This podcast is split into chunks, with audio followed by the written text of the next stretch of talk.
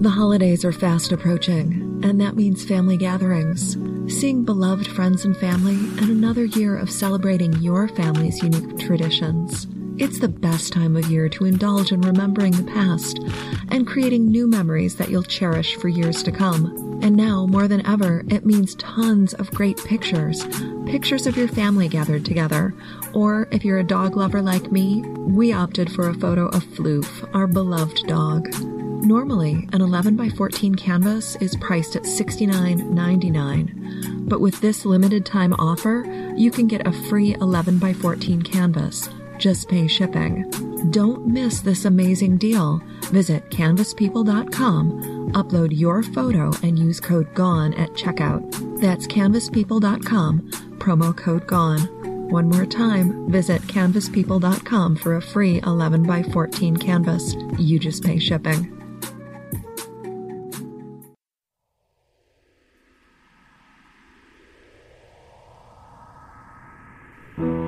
Listening to the Already Gone podcast, sharing stories of the missing, the murdered, the mysterious, and the lost.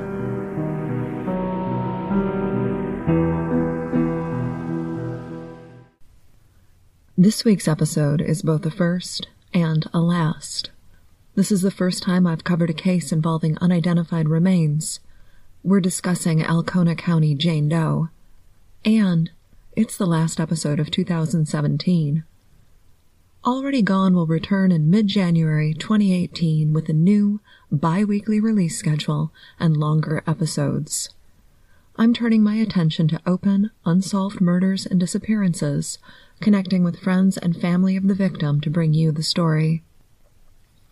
Before we take a much needed holiday break, I have another case to share with you. It's the story of two women one missing, and one unidentified.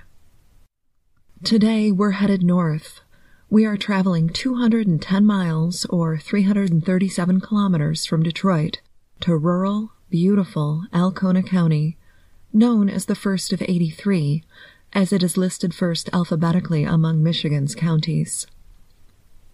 This is beautiful country, with woods and lakes and rivers, the eastern border of the county sits on Lake Huron. Alcona County, known for magnificent outdoor spaces, with the AuSable River and AuSable State Forest bringing hunters, outdoorsmen, and tourists to the area. It's October 1994, and we're in a remote area near Curtisville Township in Alcona County, where remains are discovered by deer hunters. When the Alcona County Sheriff responds to the scene, they are led to the skeletal remains of a body. It would take several weeks and the help of scientists from Michigan State University to determine that this was the body of a woman, and she'd been left in those remote woods between 1990 and 1993.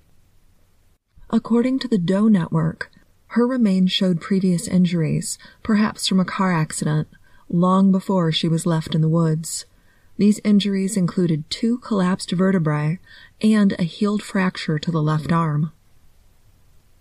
It would be nearly a decade before science made it possible for her DNA to be collected and entered into NamUs. If you aren't familiar with NamUs, I'm going to quote their website. The National Institute of Justice's National Missing and Unidentified Persons System, NamUs, is a national centralized repository and resource center for missing persons and unidentified decedent records. NamUs is an online system that can be searched by medical examiners, coroners, law enforcement officials, and the general public from all over the country in hopes of resolving these cases. We will talk about NamUs later in the episode, and I have included a link to NamUs in the show notes. Just a few short weeks ago, I came across a story shared on one of our Detroit news stations about unidentified remains found in northern Michigan. The story featured Alcona County Doe. Kelly, one of our listeners, commented that it could be the remains of Laura Lee Alber, a woman who vanished from Lansing in 1990. I decided to place a call to the Alcona County Sheriff and pass this information along just in case, and that's when I connected with Alcona County Sheriff's Deputy Nathanael Leeseburg. In 1990, Laura Lee Alber was 38 years old, with long brown hair that fell past her shoulders, a scar on her right cheekbone, and a distinctive smile. Alber has a large gap between her two front teeth. She was a mother, and she was struggling with mental illness, which led her to homelessness. In the months before she vanished, Laura Lee Alber was known to use several aliases, including Laura Tribovic, Laura Curel, and the name Charity. Alber was last seen in Lansing, the capital of Michigan, and her case is being handled by the Lapeer County Sheriff's Department. As you will hear during the interview, Laura Lee Alber looks like a good match to the Alcona County doe. But it was not to be. From the interview with Sheriff Leeseburg, I learned that Alber, along with hundreds of other missing and unidentified remains, have been ruled out as being Alcona County doe. Before we talk with Sheriff's Deputy Nathanael Leeseburg, let's check in with our sponsor. Zola is the wedding company that will do anything for love. It's fun, free, and so easy to use. Zola has over 500 top brands and 50,000 gifts, experiences, and cash funds. The group gifting feature lets multiple guests contribute to big ticket gifts. Plus, they offer price matching and free shipping every day. I've had the pleasure of shopping Zola. The site is sleek, intuitive, and easy to navigate, and they feature gifts from every style and budget. Zola's full suite of tools can be managed from the Zola Weddings app for iPhone and Android.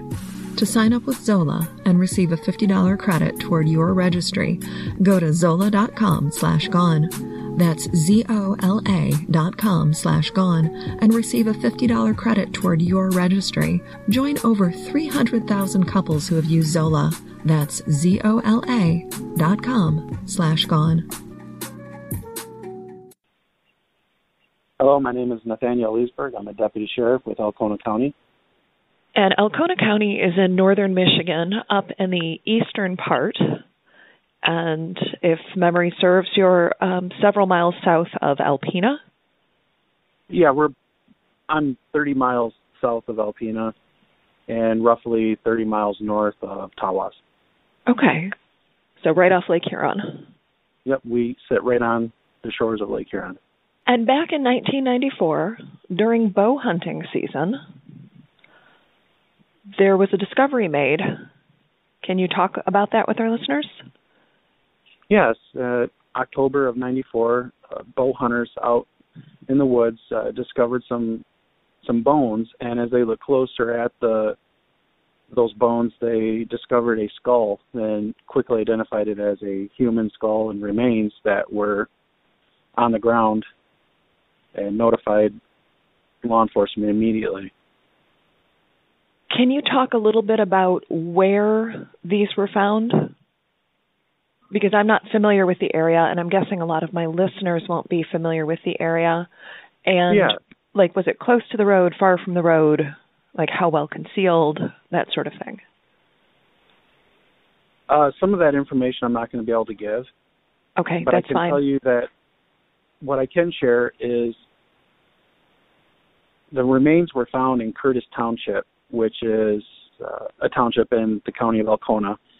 Um, it would have been west of Glennie, and just just down the road from the Alcona Dam. Okay. Is this a relatively isolated area? It, it's a very isolated area. There's a small town, Curtisville, which is um, down the road from town, but the area itself is very uh, uninhabited. It's uh, isolated with nothing but wilderness um, for several miles. So it's safe to assume that whoever, however these bones came to be where they were, they weren't expected to be found. No, not at all. And how long um, were the bones there before they were discovered? Do you have an estimate on that? The doctors estimated that the remains had been placed there one to four years prior to being discovered. Was there anything else? And I'm not asking you for specifics because I understand and my listeners understand that you have to reserve information as you're investigating. But was there anything yeah. found with with the remains that you can tell us about? The condition in which the remains were found, I, I cannot release that information. Okay. At this time, because it is an open criminal investigation.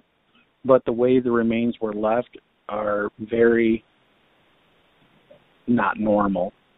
There there are signs of possible foul play, but I, I can't really disclose any more of that information. I understand completely. Was anything with the remains that led you to believe it was a male or a female? They did a study of the remains. Uh, anthropologists looked over it from Michigan State University and determined that the the remains were that of a female between 30 and 50 years old, between four seven, four foot seven inches, and I believe five I think foot it was, five inches. Okay, and I'm going to guess that because the remains had been in the woods for such a long time, that it's safe to assume that some of the bones were not found. That that animals may have disturbed the remains, which makes such a such actually, a height discrepancy. Actually, you are partially right there. Uh, okay. There was evidence of animals on the remains. Almost all bones uh, pertaining to Jane Doe is what we've called her have been located. Oh, good. So good. we we'd actually have a large number of the remains, enough to complete almost an entire skeleton. Excellent that doesn't always happen. So that's no, that's not at good. all. No. Al- Alcona County is is not a super. It, it's a rural county, correct? Yes. Okay. Yeah, we're roughly close to 700 square miles. I would say right around an average of 9,000 people that inhabit it. Very rural. There's spots in this county you can travel for miles and there's no one around. Can I ask, on average, how many murders Alcona County sees in a year? A year? Yeah. Not very often. Um, we do have them that occur, but very rare. Okay, so this is not a high crime area. This is a more rural community, small towns. Tourism we, we is probably pretty important. We we deal with the same crime that anywhere else in the state or country does. It's just our volume is much lower. Okay. But we have the same type of violent crime anywhere else. We have a lot of violent crime that can and does take place. We in our county. We have crime just like anywhere else. In the summer and then during hunting season, I would guess your population of the county increases as people come up for vacations or to hunt or to enjoy its beautiful country up there. Um, I have family in Alpena, so I know it's just it's a gorgeous sort of rustic area. So you you tend to see a lot more people coming up to enjoy the lakes. To you know, is it Hubbard Lake is up there? You're right off Lake Huron, and then the hunting season. It's a great area to go hunting. We have several inland lakes as well. We have the Sable River, so outdoor enthusiasts uh, of all types really do come here to enjoy hiking, camping, biking, anything to be outdoors. We get a lot of that, yeah. And then back to our Jane Doe. When she was found, DNA as an investigative tool wasn't where it is now. It was still, we could say, in its infancy. Can you talk about steps that were taken in the years immediately following her discovery to try and identify her? So I received this case back in 2008, the middle of 2008, and almost right away I had a a tip come in on a, a missing woman who matched Jane Doe. Her name was uh, Laura Alber, I believe. Yeah, Laura Lee Albers. And Yep. she's the reason And- that you and I ended up talking because one of my listeners asked about Laura Lee. Yes, yes.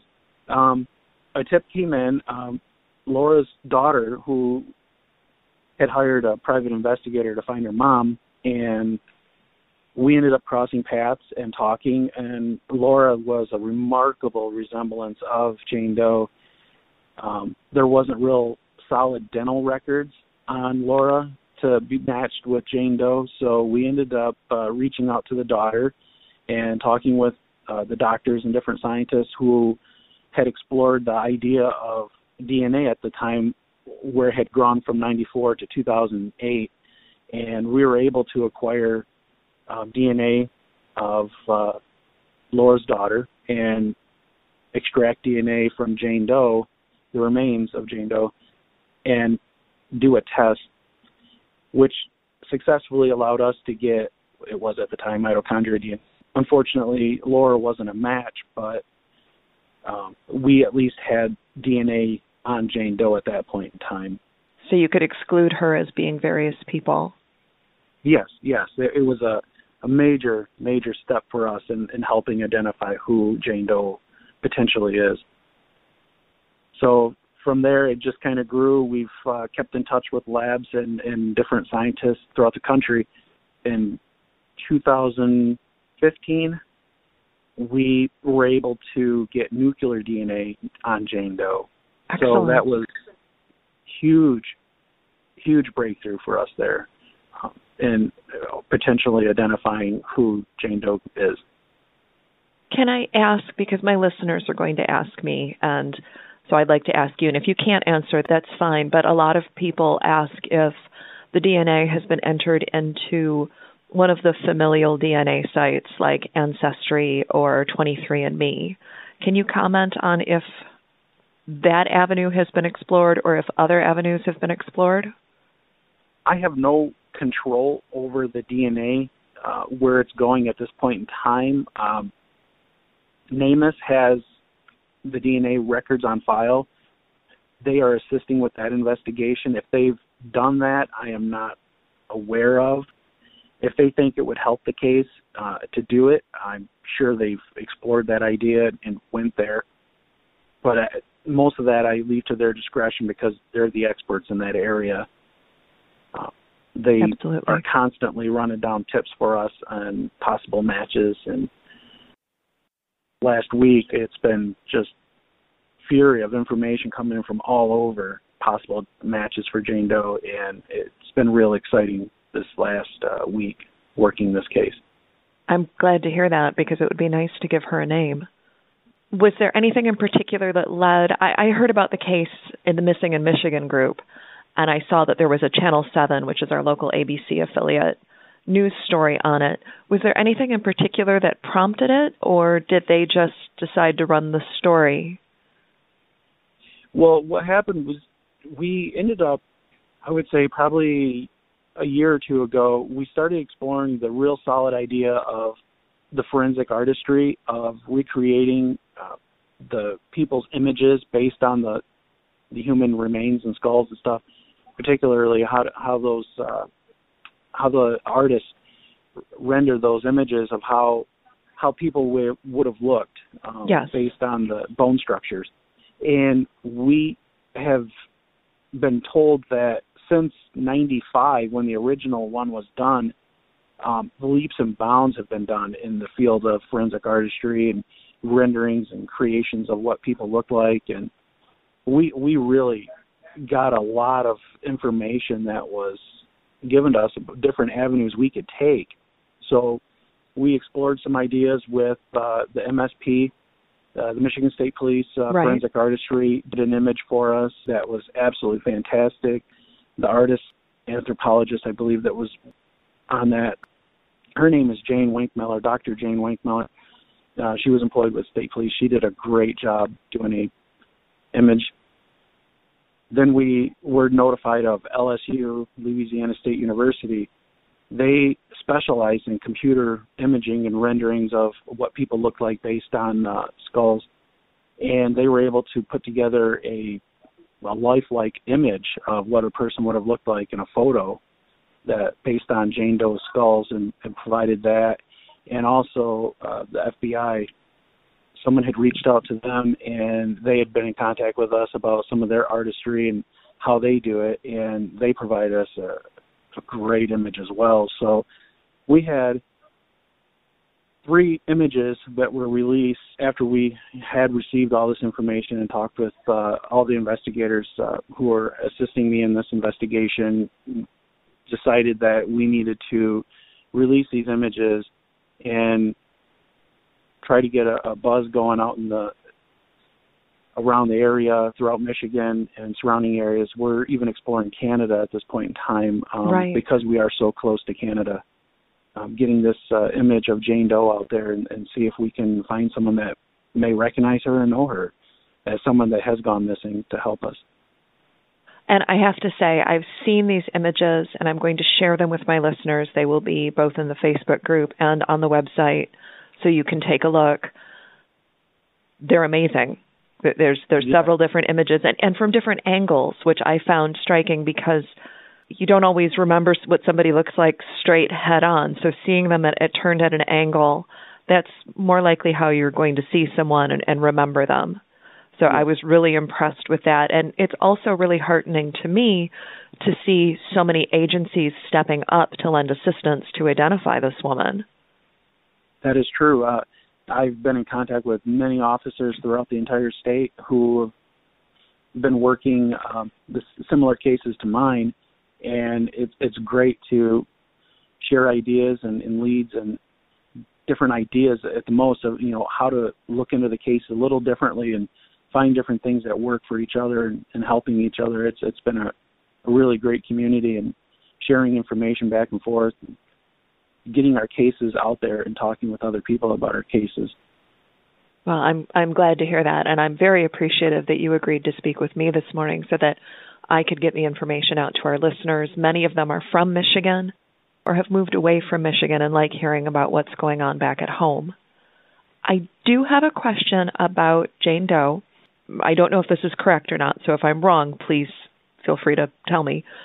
I have read that she had a, a distinctive gap between her front teeth. Oh yes. Okay, yes. that's something you don't see in the sketch, so it's it's worth mentioning. Can you talk about it a little bit about her teeth? She, on the the image that Dr. Jane Wankmiller did, uh, it's pencil drawing. It has been released uh, on the news release. It's the black and white or grayish and white image uh, that has been done. You can see clearly the the gap in the the teeth. Uh, she presented that in a fashion that I really enjoyed because as people look at that image, they get an idea of when we say a space between the front teeth. Obviously, everyone's uh, image is going to vary based on how big of a gap. Dr. Wankmiller's image is very precise and, and gives a very clear image of that that gap. It's it's very noticeable and and uh, something that you would remember. Okay, so that is a distinctive feature about our Jane Doe, who's been dead and unidentified for almost 30 years now. Exactly. Is there anything that our listeners can do? Obviously, I want them to share the image and and take a look well take a look at the image and then share the image if they wouldn't mind on social media but is there anything else that listeners can do or that information that you're looking for about this case the only thing i can add is if if someone has a subject in mind they think may be a match to jane doe if that individual is in NamUs, their dna or dental records are in NamUs, understand that Jane Doe has been cross matched to that individual and they've already been ruled out. Um, okay. If they think that there's something that needs a little more attention in the file, I'm more than willing to listen to them and, and take a look at or answer any questions they might have. But uh, but understand if there are clear dental records and DNA records in NamUs on that case, then chances are that they've already been ruled out. Uh, I have a lot of people that ask me questions about what about this person, and I research it and find out that they are in NamUs, and I explain to them that it's not possible they're already in NamUs. A lot of a lot of people are confused by, well, they're not on the exclusion list. I can't add every single person that's in NamUs on the exclusion list. It would be really difficult to to go through that list to to have every person in the country that has been reported missing uh, who has dental records that has DNA records on file the list would be enormous.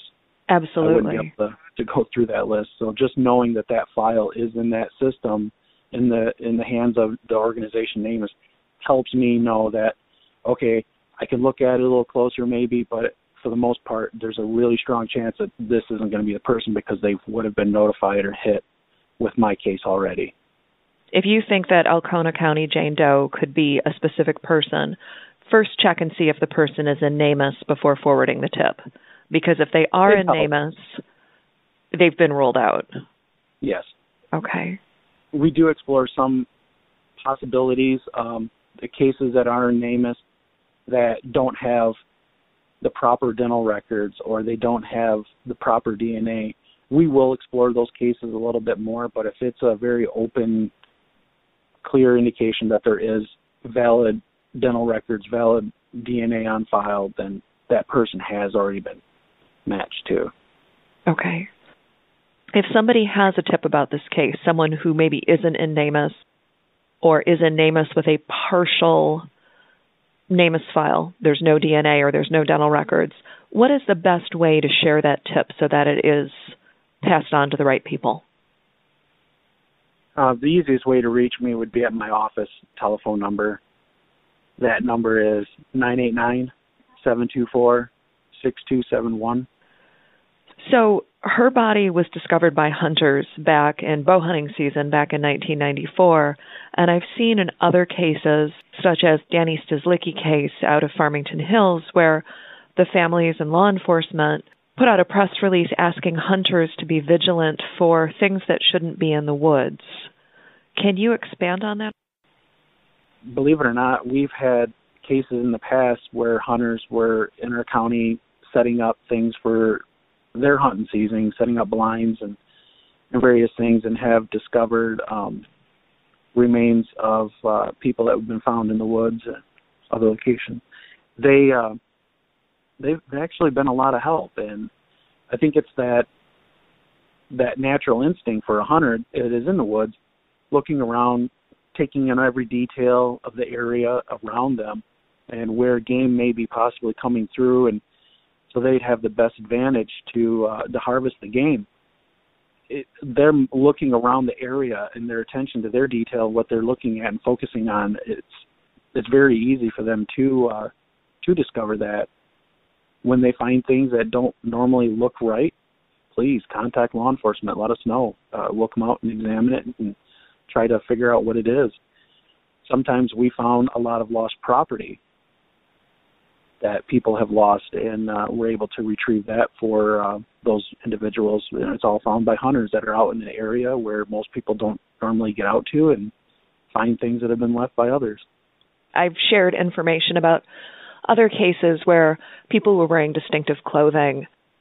I covered a case out of Quebec, Luc Desrochers, who was wearing a very distinctive purple belt. And his father asked hunters to please keep an eye out for his son's purple plastic trimmed belt because that may lead a family to an answer. You know, they don't think people like myself who are not hunters necessarily realize the significance of things that that hunters could uncover and they could become the hero in someone's story. There's a lot of times where family members that are looking for their loved ones will give something such as that purple belt an idea of things to look for. Uh, a lot of times, maybe it's a uh, a charmed necklace or a watch or something, you know, a certain jacket that someone always wore, and that always helps. If it's always with that individual, it's going to be close to wherever that individual is last seen. Deputy, I really appreciate you taking the time to speak with me this morning and sharing information about the Alcona County Jane Doe with my listeners. And listeners, I will put something in the show notes and on the web page and on Facebook so that if you have information about this case that it can be passed on to the proper authorities for investigation. One of the circumstances of this case that amazes me is how many agencies are involved in trying to identify Alcona County Doe. From anthropologists at Michigan State University to the FBI the University of North Texas Health Science Center, Louisiana State University, and the Frost Program out of Northern Michigan University. Jane Wankmiller, who did the sketch Sheriff Leeseburg mentioned, is the director of Northern Michigan's FROST program. FROST is an acronym Forensic Research Outdoor Station. I'll be posting Wankmiller's sketch on the website and on our Facebook page. Please take a look. Thank you again to Kelly for the tip about Laura Lee Alber, which led me to this story. Thank you also to Sheriff Leeseburg for making time to talk with us today. If you have information about the identity of Jane Doe, please contact the Alcona County Sheriff's Department at 989 724 6271. If you have comments, questions, or feedback about the podcast or the cases discussed here, email me, host at alreadygonepodcast.com. I'm on Twitter at alreadygonepod. You can visit our website, alreadygonepodcast.com, and you can find the podcast on Facebook, where you can join the Already Gone podcast discussion group. We are thankful to this week's sponsors, Zola, the online registry portal. Visit zola.com slash gone. That's Z-O-L-A dot com slash gone and receive a $50 credit toward your registry.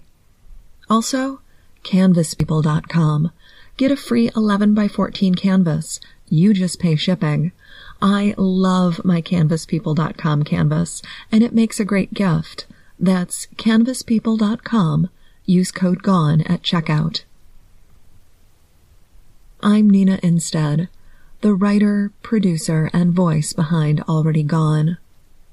I'm wishing you a very happy and healthy holiday season. I look forward to connecting with you again in January, and please be safe.